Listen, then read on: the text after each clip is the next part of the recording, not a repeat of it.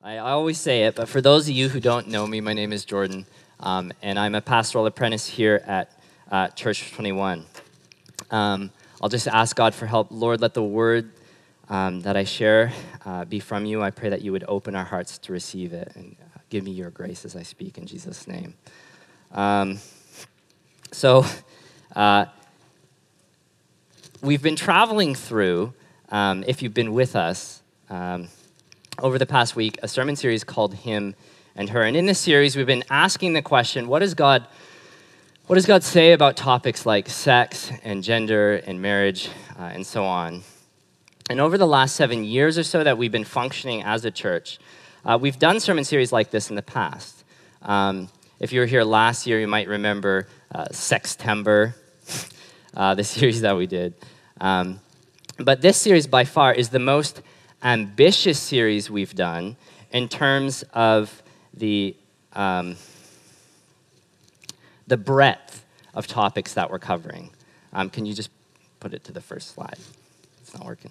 Um, so th- this, this series by, by far is the most ambitious series we've done in terms of the, the breadth of topics we're covering. And as far as I know, it's the first time that the, the topic of singleness uh, has been covered. And so, so why? And one of the interesting parts of preaching through a sermon series like this is, well, the topics are controversial, some especially. And so we get a lot of feedback, and we get feedback uh, if you would have it from both ends of the spectrum. People like, oh, you're like too hard on the truth there. You're, you're too soft on the grace there. You know, this kind of thing. You're too conservative or you're too liberal. And I just want to say that, like, as pastors, we're not, that's not what we're after. We're not attempting to be either conservative or liberal. We're attempting to ask the question what does God say in these situations? And if that butts up against your conservative views or your liberal views, then, well, good, right? Because, because God is real. And so your faith in God, your belief in God, it's not meant to be sort of like an echo chamber of your, your own affirmation. No. Like God, He actually, He speaks, right? And he's inaugurated through Jesus and through the good news of Jesus an entirely new way of being human. And that new way of being human has become known to be Christianity. But sociologists tell us that the sun is sort of setting on the, you know, the Christian, the so-called Christian West, that we live in what's called the post-Christian era. And so, for better or for worse, as our culture changes, it's embracing new ideologies, new philosophies, and answering differently the question that has been undergirding this whole sermon series, which is what does it mean to be human?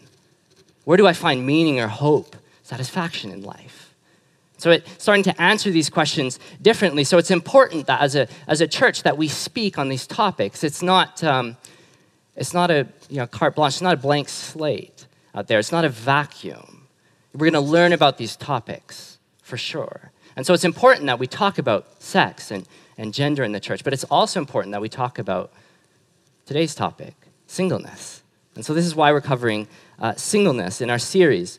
And if I look around the room today, um, I'm fairly certain like 60, 70% of this room is, is single. Um, but before I lose the other 40 or so percent of you, before you all tune out, this sermon, it's for everybody.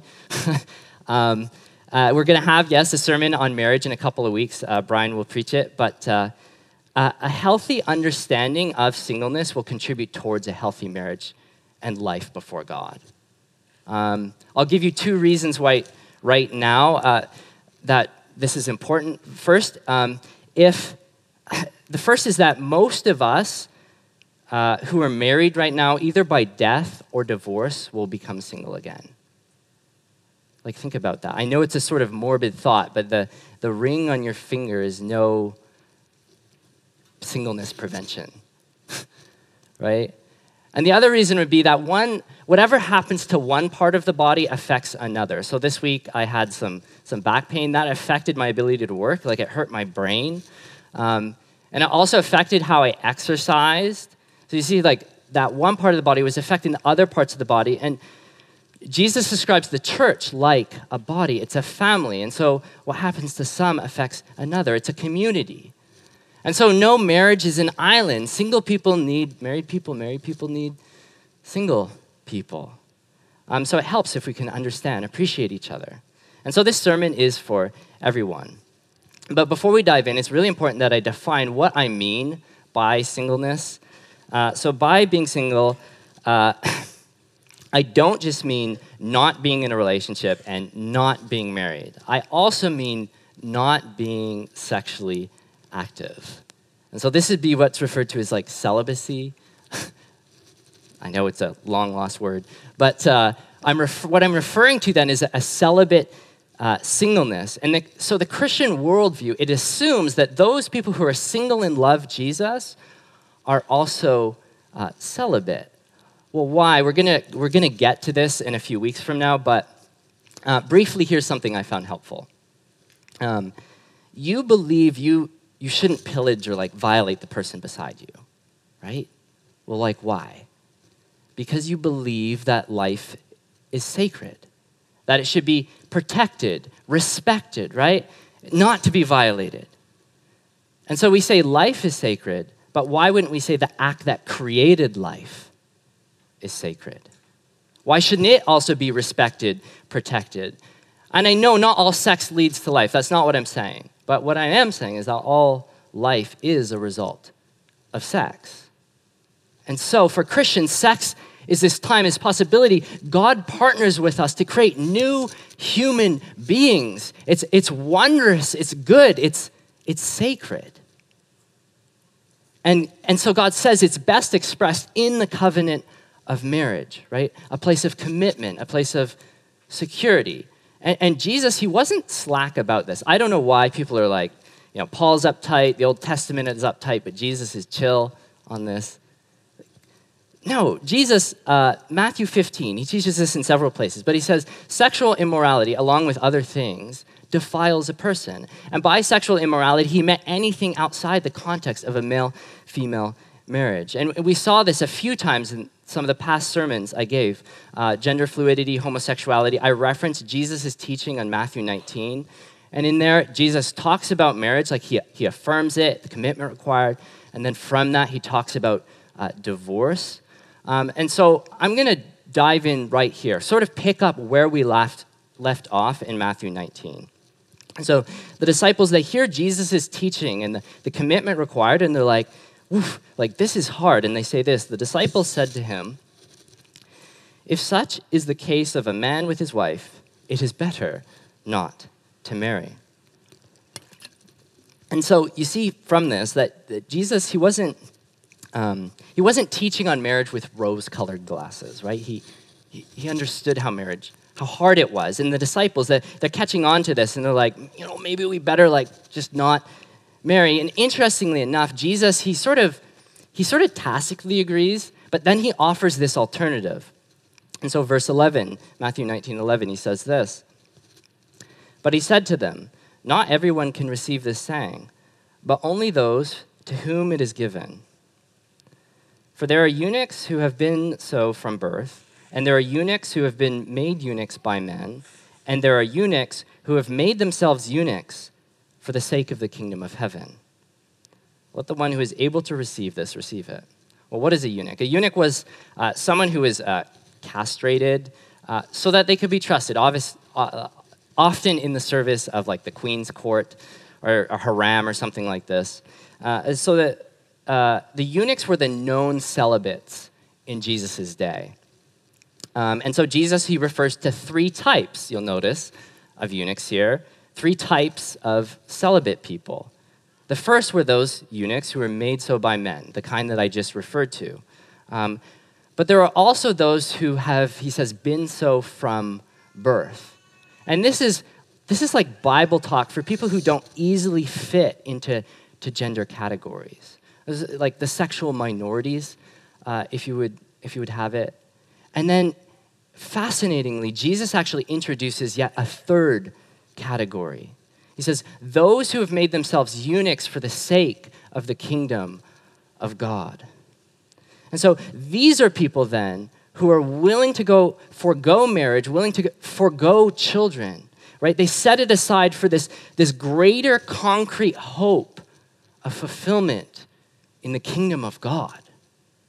And that's kind of radical. But un, just, just notice in this the move that Jesus makes, right? Unlike our culture, that when it sees how hard marriage is, seeks to redefine it and make it more accessible. Jesus, he recognizes how hard marriage is, but what does he do? He recasts our view of singleness. He doesn't make marriage more accessible, right? Actually, the only alternative to marriage Jesus offers is singleness. And so, when we're talking about singleness today, I'm not talking about the cultural view of singleness, right? The sort of casual fling to casual fling, fling, never, never uh, settling down, never committing, you know, friends with benefits, no strings attached, none of that. It's not what I'm talking about. I'm talking about Jesus' definition of singleness. Um, those who are celibate for any of the three reasons that he gave those who are made that way, those who are from birth, or those who have chosen it. Um, and so today we're going to be looking at uh, the problem of singleness, the price of singleness, and finally the potential of singleness. So, first, the problem of singleness. Problem of singleness. Some of you are you going to hear that and you'll be like, yeah, that's me. Singleness is one of like the biggest problems I have in my life right now. I just want to say, like, man, if that's you, I'm praying that the Spirit of God will begin to change the way that you perceive your singleness. That, that Christianity, if you get nothing else out of this sermon, rede- like uniquely redeems singleness as a blessed and a, val- a valued calling of God. A blessed and a valued calling of God. And so if you're single, you're not deficient. If you're single, you're not abnormal. You're not weird. You're not second best. No, you can live a fully flourishing life before God. In fact, singleness is a wonderful gift of God that should be affirmed and celebrated. But we, we, don't, we don't usually experience that, do we? And so, while singleness itself isn't always a problem, what I want to point out in this problematic point, uh, this problem point, is that there are two problematic ways with which we can live out our singleness. Um, and they're almost at heads with each other. It's sort of like the advantage uh, and the disadvantage. Now, some people see it the advantage of singleness would be um, the independence you get, right? I can, I can do what I want. I can go where I want. I can just focus on myself. It's the I'm doing me thing. Now, it's true that you do have more independence when you're single than when you're married. And Paul talks about this. But the question that he brings to it is how are you going to use your independence? Have you, have you turned that freedom into an ultimate for your own end? Because there's a lie in our culture that tells us the more unencumbered you are, the more unhindered you are by commitments, the freer of a person you are. But let me say this the inability to commit to anything is not a virtue, it's a vice. It's a selfish sinful freedom. And it will impact your ability to form any relationships, not just romantic relationships, any relationships. Well, why? Because you're, you're so focused on yourself, you're so turned in on yourself. And I can say that a big part of my life was, was characterized by something like this. So you can have right reasons for being single, you can also have wrong reasons for being single. And I, I didn't date anybody for the longest time. Uh, partially because I just didn't want to commit, right? I didn't want to like close down my options. I didn't want to narrow my options. But this didn't help anyone. It certainly didn't help Sandra when she came along. It didn't help me. It didn't help any of my friendships. And so, in contrast to all of this, we can come into our chapter, which was 1 Corinthians 7. And Paul says this in verse 32 The unmarried man is anxious about the things of himself? No, he says, The unmarried man is anxious about the things of the Lord and how to please the Lord. And so, if you're single, don't use your singleness as an excuse to live for yourself. No, commit to Christ, commit to his, his body, the church, commit to friendship. Singleness is, is not a get out of responsibility free card, right? No, it's an opportunity to give undivided focus towards Christ and his kingdom. You see, singleness, we tend to define it in the, as being the absence of positive things. Like singleness is the absence of marriage, it is the, the absence of children. But Paul doesn't define singleness as the absence of a positive thing. He actually defines singleness as the absence of a negative thing, the absence of worldly anxieties. Let's read more of this, the context of this part here. 1 Corinthians 7:32. I want you to be free from anxieties. The unmarried man is anxious about the things of the Lord, how to please the Lord. But the married man is anxious about worldly things, how to please his wife, and his interests are divided. Uh, it's important to note that what, what Paul is saying here is not that uh, married people are less spiritual and single people are more spiritual. Uh, this is just a very practical observation about uh, capacity, about energy, availability, if you would have it. Uh, and hear me, like to my married friends, like taking care of your spouse, taking care of your family, that's, that's a good thing. It's right to busy yourself with those, with those worldly things. But, but in that, don't think that you're exempt of what I was talking about earlier, the sort of selfish independence thing, right? See, this, yes, it sometimes presents itself in our singleness, but it can also present itself in our marriage, right? Those two selfish, independent single people come together and form a sort of selfish, independent marriage. I remember when some of my friends uh, started getting married, there were certain ones amongst them which became just very difficult to contact at all, to do anything with it. There's this like radio silence. Um, I heard somebody uh, recently talk about this as uh, Frodo marriages. They put on the ring and they disappear. and, and like, hold, like, hear me. Like, I know marriage takes a lot of time, right? And I know with each additional child that you have, more and more time and attention, focus is rightly taken towards that c- commitment, right? But what I'm saying is your marriage, your family, it's not meant to be an island, right? It's not an excuse to, to disengage from the, the rest of the church body.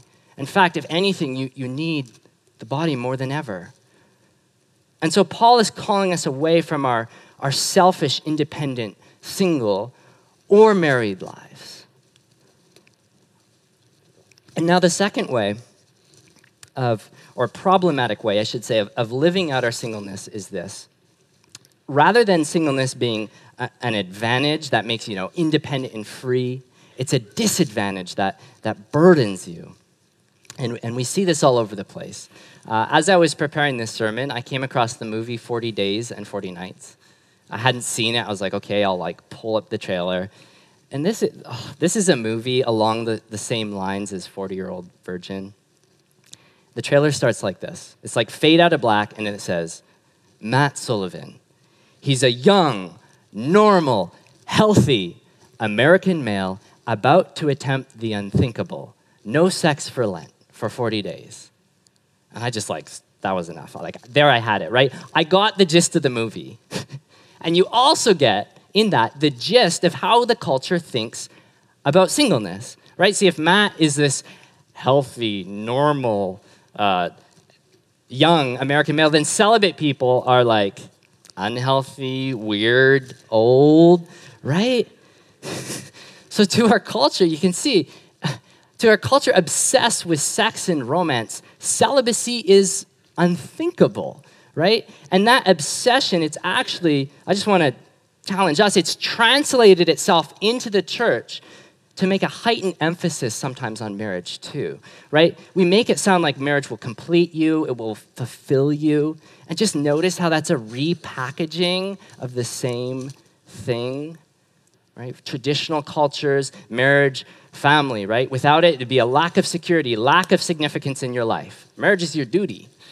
And then, like modern cultures, marriage is like the pinnacle of personal fulfillment. And so this, this results, these ideas, right, they trickle and they result to us believing in singleness as a sort of unhealthy burden. And it condemns us to a life of loneliness. In fact, we're so convinced uh, singleness is a burden that many of us have felt like desperate, looking for a romantic relationship to, to relieve them of that burden, to, to complete them. And there's a, there's a tragedy in this. It creates a sort of a neediness or a desperation. Uh, and I've seen people, they've bought into this tragic narrative, right? I've seen people actually jump into unhealthy marriages just to escape single purgatory, right? That's, it's, it's, it's disastrous, right? and so the response to the, the loneliness that we experience sometimes in singleness, it, it shouldn't be desperation for a romantic partner. And also, I'm going to now add, it shouldn't be giving in to isolation, right? These are problematic. No, rather, it's an invitation, the loneliness we sometimes experience, to press deeper into Jesus and into his body, the church. because what we're really looking for and all of this is intimacy. And it's been said as a, as a culture, we've actually conflated sex and intimacy because you can, have, you can have sex without intimacy, right? We know that. But you can also have intimacy without sex. But what does it look like then? What does it look like to have intimacy without sex? Well, this is where the church comes in. This is where the body of Christ becomes uh, so real and so necessary for believers, both friendship and as, as family. So I'll, I'll hit those both off. This um, friendship, deep, mature, uh, friendships be- between believers. This is where, think of like David and Jonathan. I wish I had time to un- do a whole teaching on this. Or Ruth and Naomi. It's like quoted at weddings sometimes, right? Jesus, too, he valued friendship like Lazarus was his friend, or, or think of his relationship with, with John. And Jesus says himself, Greater man has no love has no man than this, than a man lay down his life for his friends. And Jesus calls you his friend. And how does he, well, he, what does it look like to be a friend? Well, he opens up his life to you. And that's what friendship is opening up our lives to each other. And so you don't sit around longing for it. Like you're sort of proactive. If you want to get it, you sort of have to give it. Like, why is nobody opening up their life to me? Why does no one invite me over? Well, start, start by opening up your life to start inviting some people in to your life. Be a friend, right? But also be family. Um, and this is what the church is described as, as a, as a family that through the gospel, and I, I'm going to come back to this, but through the gospel, the, the boundary, if you would have it, between nuclear family and spiritual family is actually blurred. And so we, we begin to like integrate, overlap, fold these two families together. And so this is where the married couples, the families, they open their homes to single people and single people to, to the married couples. And, and, and for married people, just before you like buy into this idea your family has to be its own little island or tower, there's a double benefit here to this, isn't there? That your children, they need, they need to, to see and experience faith practiced out by other people. There's a value, there's a goodness to that. Other examples of Christian community. And so this is all to say that, that singleness, it should not mean isolation, right? Uh, Sam Allberry is a, a celibate uh, Christian pastor uh, based out of the UK, and he has a book coming out this week called Seven Myths of Singleness. And so uh, I would invite you to check it out when it comes. I'm excited about it. But he certainly has a lot of helpful ideas um, that helped me even in preparing this. Uh, a few years ago, Sam was at McGill. Um, and one of the things that I remember he said that was very helpful for me was that because he's chosen to not be married, there's a depth of intimacy with one person that he'll never experience. But on the other hand, there's a breadth of intimacy that only he can experience that I never will.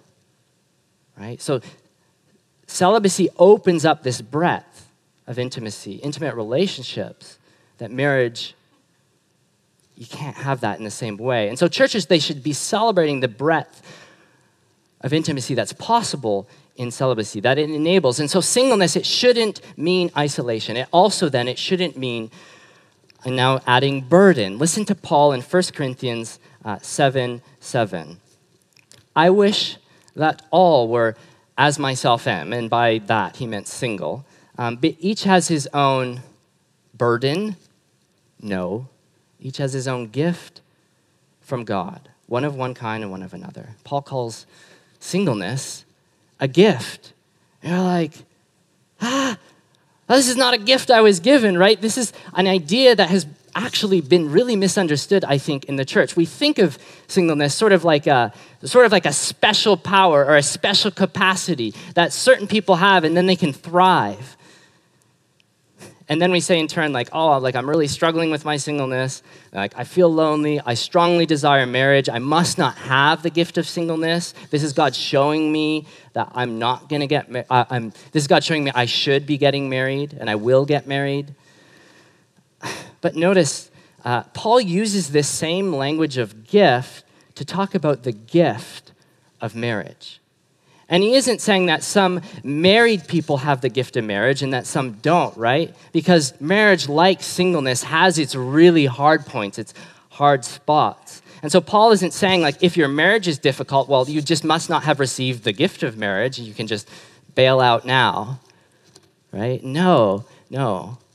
He's talking, he's, when he's talking about gifts, he's actually talking more about the status itself. Your status as a married person, your status as a, a single person, that, that status, it's, it's a gift from God. And it's not a special capacity, but it's also not a burden. Your current status, it's given to you for your good. And that's true even if you're not experiencing its goodness right now. Uh, my friend David, which I referred to several weeks ago uh, in the sermon on homosexuality, he writes in his book, A War of Loves, um, this. He says, I forgot to put the quote on the screen. Uh, Celibacy is neither an easy gift nor a repressive burden. It's an opportunity to trust God's capacity to provide our need for intimacy. And he goes on. He says this forsaking all others. Do the words of marriage ring hollow when we speak them about God? Forsaking all others. This is a, this is a fierce reminder, isn't it? That our, our true romance, our true marriage is the real marriage with Christ. And so, see, it doesn't matter in the end whether you're single or you're married. Either way, you experience the goodness of God. And so these are two ways that we can live out our singleness one being a sort of selfish independence, and the other being a burdened isolation, and both are deeply problematic. And this brings us then from the problem to the price of singleness. I'm going to do this by telling the story of Philip and the Ethiopian eunuch, and in it, how the eunuch encounters, discovers Jesus. And it's found in Acts chapter 8 of your Bible. And uh, Acts 8, it kind of, it zooms in, the story zooms in on the apostle Philip. And the Spirit tells Philip, you know, go into the wilderness. And so Philip, he goes into the wilderness and he's, he's going along and he can see traveling across the desert is a chariot. And it says, in the chariot is an Ethiopian eunuch who served in the court of Candace, queen of Ethiopia. And it says he was returning from worship in Jerusalem. Now, being a eunuch would have been something that came at great cost. Not only, this is traditional culture, right? Not only would you have foregone the, the Jewish pinnacle of life, marriage and family, uh, raising children, but the Bible also made it impossible for those who were eunuchs to come into the presence of God. Deuteronomy 23 1 no one whose testicles are crushed or whose male organ is cut off shall enter the assembly of the Lord. And yet, the Spirit of God tells Philip to, to actually run up alongside that chariot he sees going along. And it says he can hear the Ethiopian eunuch reading from the Bible. He's reading from the Isaiah scroll about the suffering servant. And it says this. And so Philip ran to him and heard him reading Isaiah the prophet and asked, Do you understand what you're reading? And he said, Well, how can I unless, unless someone guides me? And he invited Philip to come sit with him. And notice, I'm going to make a bit of a plug here, but notice that the Ethiopian eunuch, he's not trying to interpret scripture either. as an island. He's not exercising a sort of selfish independence. No, he realizes his need for community and understanding Scripture. And so that's why, as a course, we offer a church, we offer courses like Understanding God's Story, right? And you can still join this week. So speak to Ryan or Jeff after. But get back into it. So, verse 32. Um, now, the passage of Scripture that they were reading was this Like a sheep, he was led to the slaughter. And like a lamb before its shearer is silent, he opened not his mouth. And in his humiliation, justice was denied him. Who can describe his generation? For his life was taken away from the earth. And Philip begins to unpack, he begins to explain how this is an ancient prophecy that has become fulfilled in Jesus. And this is, this is then good news, and it's, it's good news. How is it though? Is it, how is it good news for this celibate single? How is it good news for this Ethiopian eunuch? Well, it's good news because Jesus too knew the pain of rejection, like a lamb before the slaughter. And in the face of a, a Jewish culture that prized family and a Roman culture that prized sexual liberation, Jesus was unmarried, childless, celibate. And he too had his celibate status looked on as, as weird and abnormal and unhealthy. He too experienced loneliness and wrestled with his calling. And yet Jesus never acted in independence. No, he was fully committed to the Father's will. He could pray, Not my will, but yours be done. And I want to stop here for a moment. I want to ask this question Is that true of us? Have we really lived for His will to be done in our lives as it is in heaven, or for our will to be done? And I know for myself, this was a, a long time and is still, still is, in a sense, coming in my life. But in my last year of McGill, um, I started praying this. I, I started praying, God, whatever you want me to do in your life, help me to be willing to do it. And man, did that prayer ever like whack my world around. And I'm not talking about being married, right? I'm talking about like a whole new suite of plans, a whole new suite of ideas that God had in mind that I didn't have in mind, and that I'm still actually finding out about. And so, are you willing to follow him? Are you willing to follow God, whatever the cost, whatever the life status, in our case, whatever the life status that God gives you. Because here's the truth you will never find the freedom you're looking for in independence. You will never find the fulfillment you're looking for in sex and romance. It's a lie, right? It's like a breath on the cold winter's day, and it's gonna vanish right in front of your eyes and leave you wanting. But the good news that the eunuch needed to hear and that we need to hear is that Jesus will never leave you wanting. That Jesus takes our sinful ideas of fulfillment and freedom and he turns it all on its head. And unlike us, characterized, right, trying to maximize our autonomy by not committing, Jesus fully commits himself to the Father and goes to the cross. You see, it wasn't nails that held him to the cross, it was committed love for his Father and you. And unlike us, seeking to find fulfillment in sex and romance, Jesus always only found perfect fulfillment in the Father, in God Himself, right? And unlike us who were disfigured, He was perfect. And so He alone could enter the assembly of the Lord, and yet He extends that invitation to us who are disfigured. And He does it. How does He do it? He does it by paying the price for your sin and he does it by paying the price for my sin death. And so, this is the problem, and this is the price. But what is the potential? Did you catch what Philip and the eunuch read in that scroll? There was a question in verse 33 Who can describe his generation, for his life was taken away from the earth? What generation did Jesus have? He died childless, right? The answer is only a few chapters away, a prophetic promise. Isaiah 56 Let not the eunuch say, Behold, I am a dry tree. For thus says the Lord to the eunuchs who keep my Sabbath, who choose the things that please me and hold fast my covenant, I will give a house, and within my walls a monument and a name, better than sons and daughters. I will give them an everlasting name that shall not be cut off. Who is the one who made himself a eunuch for the sake of the kingdom of God? It was Jesus who was the one who kept the Sabbath, who always kept the covenant. It was Jesus who was the one whose life was not cut off. It was Jesus.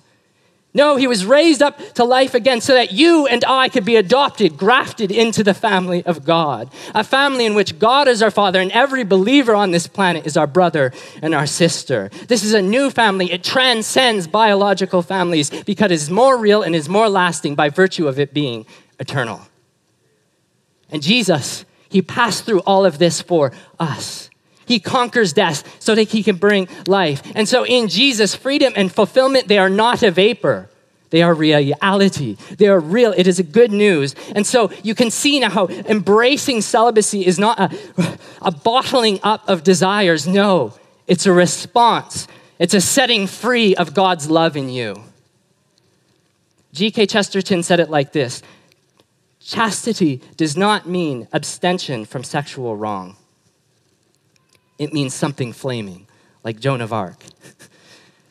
and so you can see Peter, he's with the eunuch, he's unpacking all of this, this good stuff, and they're riding along. And the eunuch looks over and he's like, hey, look, there's, there's water. I'm in. What, what's keeping me from being baptized? And see, the eunuch, he didn't wait to sort everything out. No, he, he wants to dive right into his new identity in Jesus. He's willing to commit. He's willing to immerse himself in, in the wonder and the glory of God and allow that to inform every other area of his life. And this could be my second plug, right? That we want to offer that to you as a church as well. Saturday night, March 30th, our French, our English services, they're coming together. Um, so that all those who know and love Jesus can publicly declare their new identity in Him. And so I ask, is this the question? Is this what the Spirit of God wants you to do? But back to our story. The story of the Ethiopian eunuch does not end there. Do you want to know how Christianity spread to Africa? It was this black, celibate Ethiopian eunuch. Did he not have a fulfilled life? Did he not leave a legacy? Is this not the potential of singleness? and you can say, like, Jordan, what about the creation mandate? What about, like, Jesus, you know, uh, the, the go forth and multiply thing? Well, in Jesus, now do you not see that the creation mandate has been recast into the Great Commission mandate, where Jesus says, Go into every nation making disciples, right? Baptizing them in the name of the Father, the Son, and the Holy Spirit. And so, this is the new family of God that we are in, that we are all called to, to, to sire, if you're spiritual children, right? This is the undivided potential of singleness. And so, our lives, to summarize, they're not about sex and romance. It's not about personal fulfillment. It's not about selfish independence, it's about serving Jesus and his kingdom. And this changes how we think about our single status, doesn't it? I would like to end by giving some direction on singleness for our church community. And so I'll speak for the, for the unhappy singles first. Um, maybe you see yourself as one of those who was uh, uh, made to be single. In other words, it was imposed on you by others, it wasn't something that was chosen. Um, but do you view your singleness as a legit, a legitimate option? Or do you view it as second best? I know that in the church, unfortunately, we, we, we tend to, to categorize people into sort of like the marrieds and the not yet marrieds. Or maybe you've heard this the pairs and the spares. um, But as Christians, we're called to view singleness differently. Right? It's, we're, we're not, we're called to view it differently. Uh, this is unlike, like rabbinical Judaism would say that, uh, that singleness is a curse. That to not be married, not have children, that's a curse. Uh, Islam would say that, uh, that marriage is half your deen. It's half of um, your religious duty. That's what that means. But in contrast to that, no, we view singleness through the lens of Jesus, who was the most fully human person who ever lived and yet never had a romantic relationship. And so if, if you're living as if you have to have a romantic relationship, as, as if that's essential for life, see how you are downplaying the humanity of Jesus. The most full example we have of human flourishing, right? Um, Sam Allberry, I think, helpfully says that too often we compare the, the ups of marriage with the downs of singleness. But we forget there are also ups of singleness. Parts of it I mentioned, right? The advantages, things you're capable of, a married person isn't. So don't waste. Don't waste those opportunities. Don't, don't tell yourself, you know, you need to be married before you start living your life. Um, I remember a friend of mine telling me that he, he really wanted to be married so he could start hosting people, so he could start having people over. I was like, what? Like, why do you have to wait to be married in order to invite people over? And so we sort of get these ideas like in our head about what the good life is supposed to be, like maybe the wife, the house, the kid, and the dog, or whatever. But what, what if God has a different vision for your life? See, it's easy to live with a, a vision for the good life, right? But what if in living for that vision, we actually miss out on the good gifts that God has for us right now, right? We miss out on it because we're so bent on insisting that God gives us good things that we don't currently have right now. And yes, um, there are There are certain circumstances that will make singleness harder at some points than others. Just like in marriage, it'll be harder at some points over others. Um, it could be something like this maybe a friend, uh, another friend who is single recently got married. Or maybe it's a, a breakup. Um, but in all of this, the most important thing you remember is who you are in Christ. That He is for you, that He is with you, and that one day you're going to fully be with Him. And so, what I'm saying here is, is keep a gospel uh, perspective about it. And so, that's for those who are unhappily single. And now, for those who are seeking marriage, there's nothing wrong uh, with seeking to be married. Marriage, yes, is it's a good thing. Um, and like Dwight mentioned last week, he covered this in the sermon on, on dating. Bring, bring those desires before God. Um, be aware that they have a tendency to supplant God. So be open and honest with God about the struggle um, that you might be facing in this. You don't need to hide your cards from God, right? He, he already knows them. Um, and uh, oh, I didn't have time to get into it. Um, but at the beginning of what was read today, Paul talks about uh, in view of the present distress, it is, it is good for someone to remain as they are. Um, uh, I'll just, without reading the text again, I'll just say a few things like, what was Paul talking about there? Uh, was Paul like a bitter single person? I don't think so.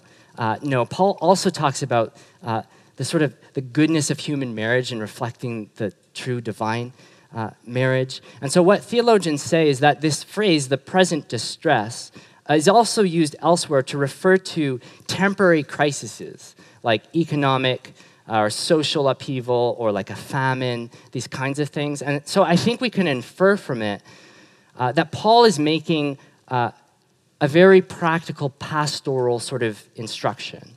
And that is, while there is nothing wrong with seeking marriage, there are seasons we should not be. Well, there's nothing wrong with seeking marriage. There are seasons we should not be. There are times in life where, where dating uh, and seeking to be married just isn't wise. And if, if you're one of those people who always needs to have someone, I would just use that as kind of a diagnostic check of your heart that maybe you've made it something that's a good thing, an ultimate uh, thing. Uh, because there are significant transitions in your life. It could be uh, bereavement, it could be um, moving from one place to another, it could be a sickness in which the, the emotional weight of that situation uh, can, cloud, can cloud your judgment. And at those times, what you need is, is good, real friends and community, not dates. Um, and so seeking marriage is good, but, but do it with wisdom. Seek God and community in it. And, and finally, I'll speak to all of us as a church. um, when my dad became a widow about 10 years ago, he did not choose the gift of singleness. It was a gift that God chose for him. But my dad, being a widow, exposed me to aspects of singleness that I would never have known as a young single person.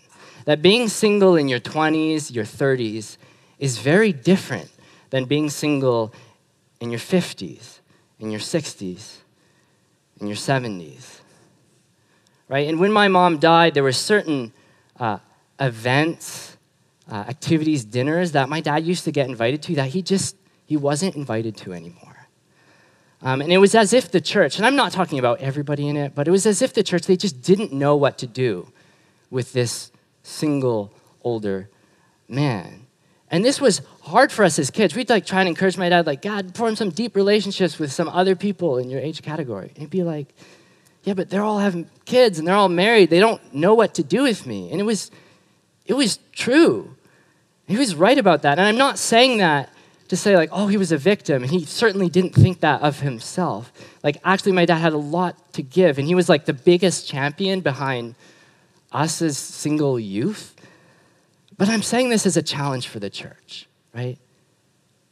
For families, married people, especially, but also for singles, that, that get out of your comfort zone. Right? Get out of your comfort zone. The church, church, we need each other, right? We need to be family to each other. We need to be friends to each other. And on this whole family thing, you're like, oh man, Jordan, isn't this like this spiritual family stuff? Isn't this sort of like having a big pretend family? I just want to say, like, no, it's not. And I'm going to do that um, by moving into our time of response. And so you see that table over there. On that table is a loaf of bread. And that bread represents Jesus' real physical body, broken and given for you and me. And he did that so that you can take of his body and enter into an international community of believers, real people, right? Joined by his real body. And so you okay, okay, maybe we are family then, you say but we're not actually blood relatives. I say, just shift your gaze. On that table is also a glass of wine. And that wine represents Jesus' actual blood that was given for you. And so, a Christian, someone who knows and loves Jesus, is someone who is covered by the blood of Jesus. And that means you are blood kindred. You are a spiritual brother and sister with everyone in the Christian church as much as you are a Christian itself. Okay? And so this, this is a real family, this is a real kinship that we're a part of. And it's more real when I say this because it transcends and lasts, it's eternal. It'll be part of the new heavens and the new earth. Let's pray. Lord, I pray for those here who are single. God, that you would change how we perceive our singleness. Did you help me see, God, that this is an opportunity to press into you, to seek you, your kingdom, your glory.